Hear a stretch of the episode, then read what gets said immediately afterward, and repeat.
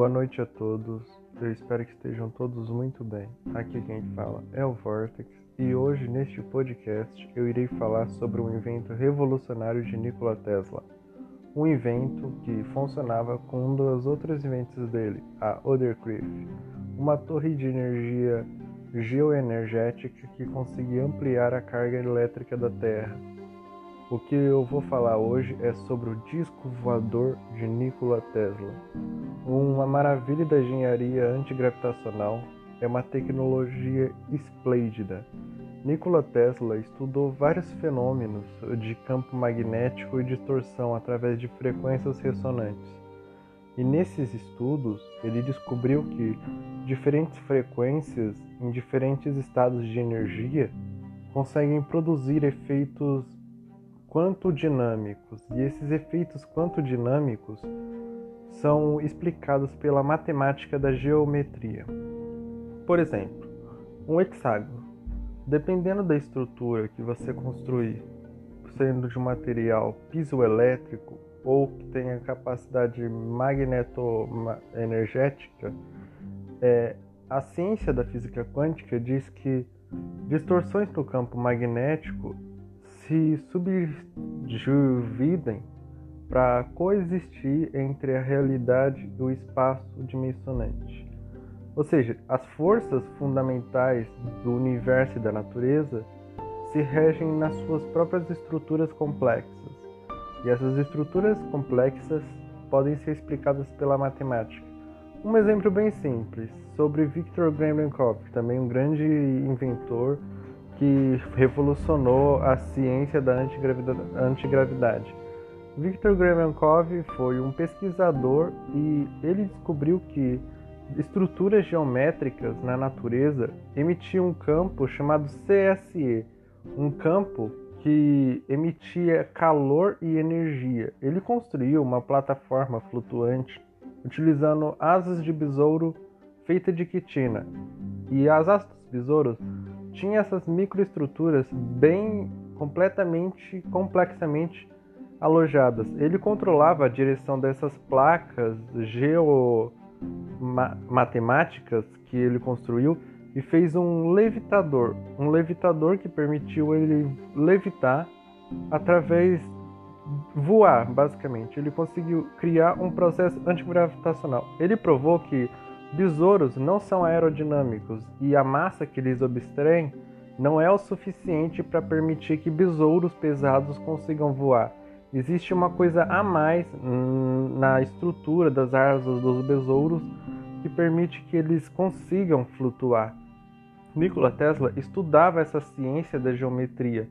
Ele descobriu que diversas formas geométricas, as, principalmente as que sempre terminam em 369, se forem colocadas na tecnologia como uma bobina ou aplicada em um sistema de transmissão de energia geomagnética com indução de pisoeletricidade, ele descobriu que ele consegue propriedades antigravitacionais e antiquânticas, ou seja, ele conseguiu fazer basicamente uma coisa incrível: distorcer e criar campos de energia que manipula a gravidade. E vocês sabem muito bem o que isso significa.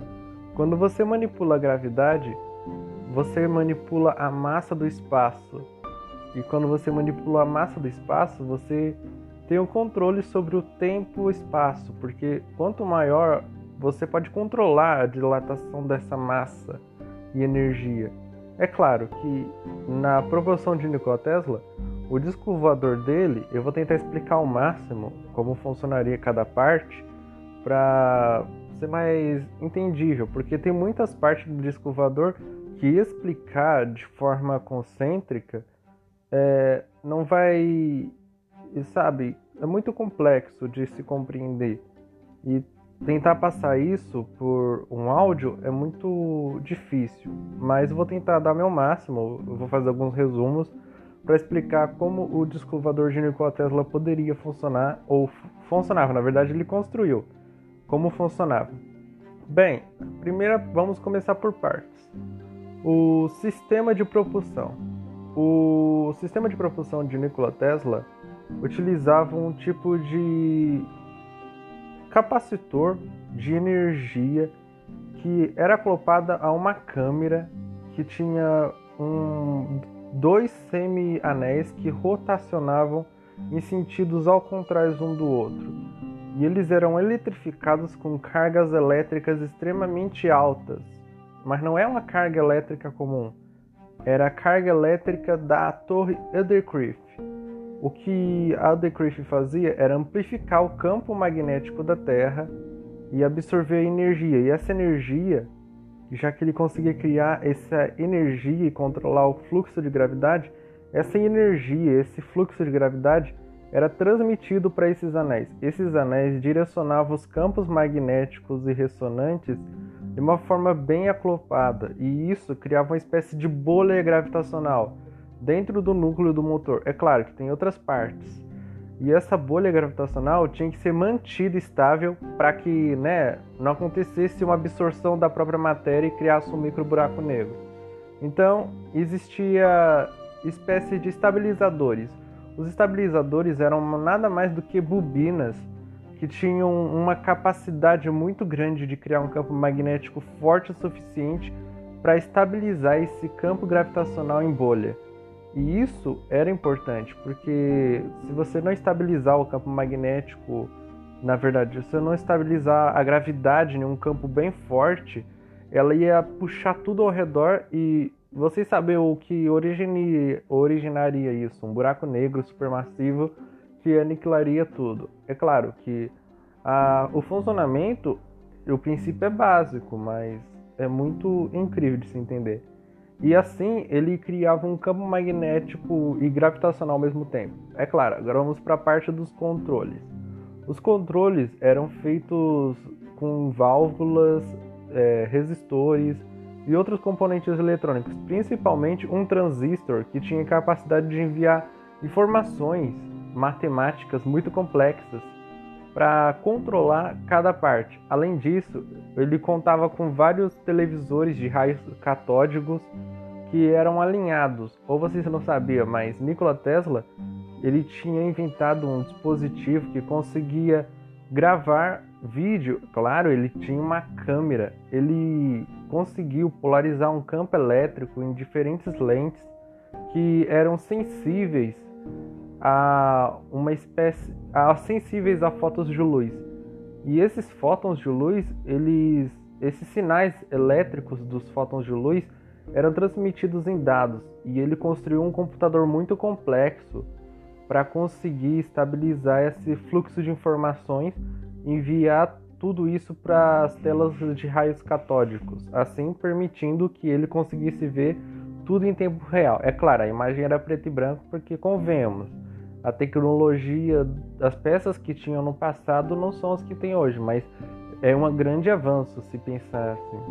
A, a estrutura do disco voador em si teria que ser feito de um material que tivesse que suportar pressão, é, é, teria que suportar calor e também teria que suportar é, muita gravidade, porque como você sabe, algumas estruturas em diferentes estados elas se deteriorariam, mas é bem comum.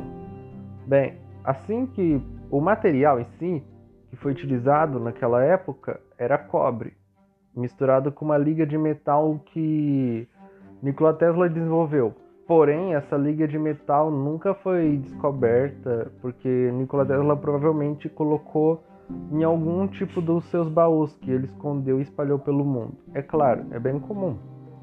E essa liga de metal era feita de uma forma côncava. A forma côncava era totalmente calculada e matematizada de uma forma muito complexa, e essa forma complexa é que alterou tudo no mundo, e isso daí é que fez o disco ser permitido.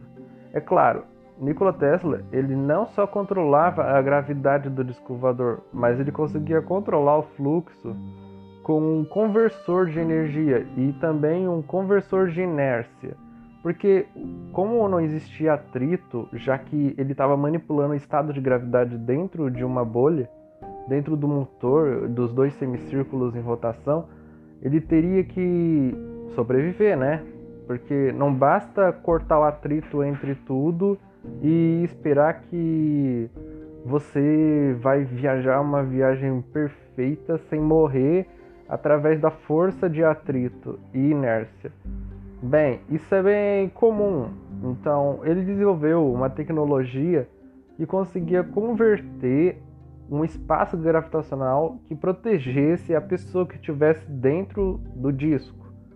E era bem interessante assim se entender, porque era como um cinto de segurança que não importa o quanto o disco voador viaja em velocidade, a pessoa vai se sentir completamente bem.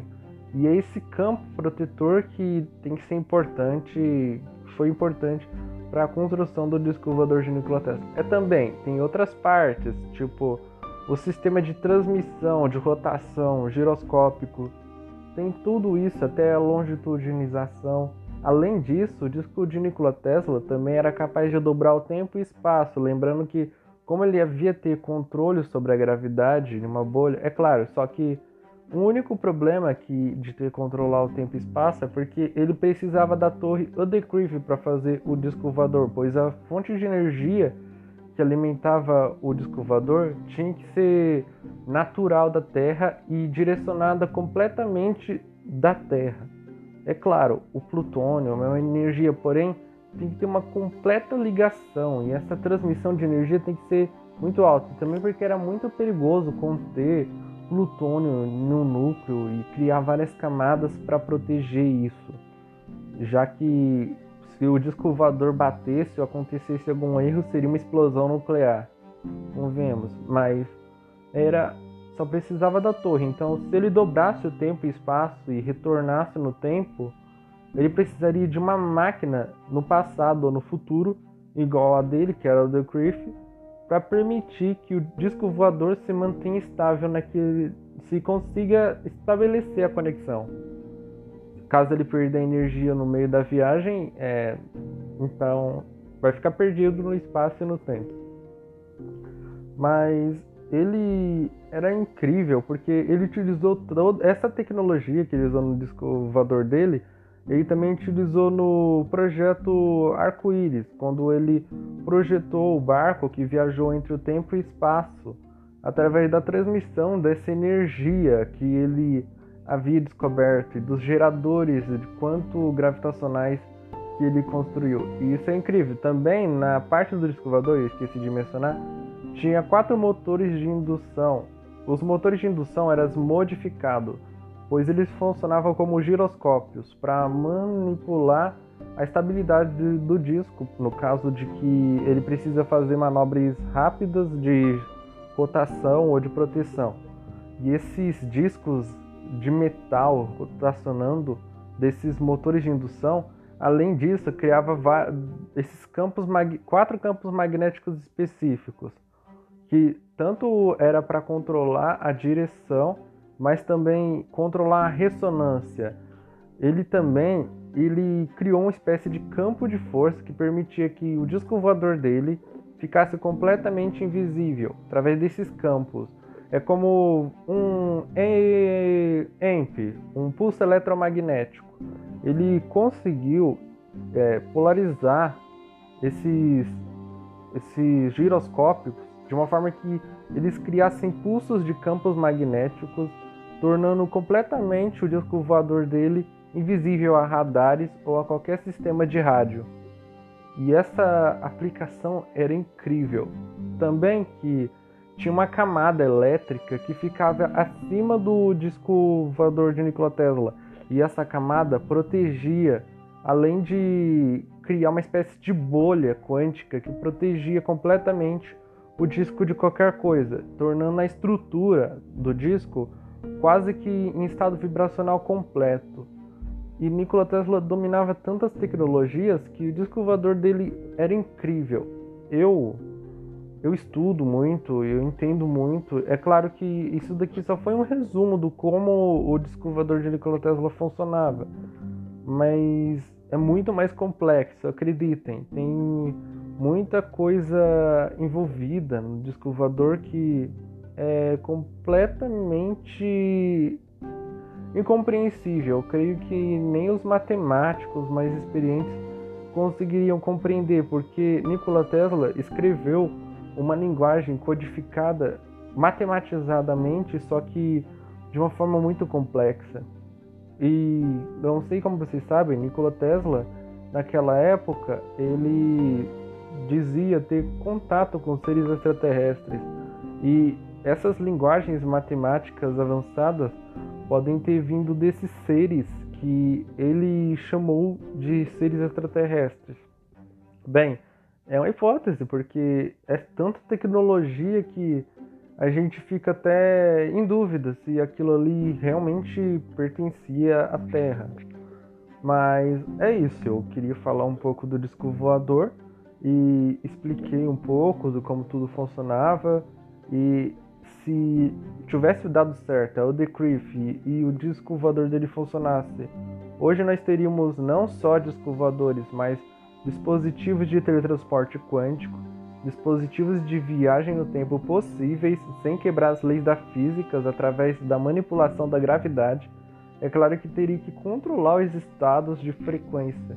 E também porque hum, convemos que um campo magnético forte teria que ter uma espécie de energia muito diferente para estabilizar matéria, mesmo que matéria exótica ou matéria dimensionante curvativos do espaço. E isso é interessante. Eu estudei, projetei um, um remake do disco voador de Nikola Tesla, mas ele ainda está no papel. Talvez futuramente eu, eu queira projetar esse disco, caso eu consiga benefícios e consiga tudo, eu vou tentar fazer é, uma tecnologia parecida que Tesla realizou naqueles tempos. Mas é isso. É claro que tem muito mais coisas, é claro. Eu vou falar sobre os outros inventos de Nikola Tesla e todas as suas grandes maravilhas eletrônicas e elétricas, além de falar sobre tecno... o que essas tecnologias mudaram no futuro. Essa série agora vai ter mais seis capítulos de Nikola Tesla e depois a gente vai para um novo podcast. Então, eu espero que vocês tenham gostado, pessoal. É, eu vejo vocês no próximo podcast. Então é isso. Falou!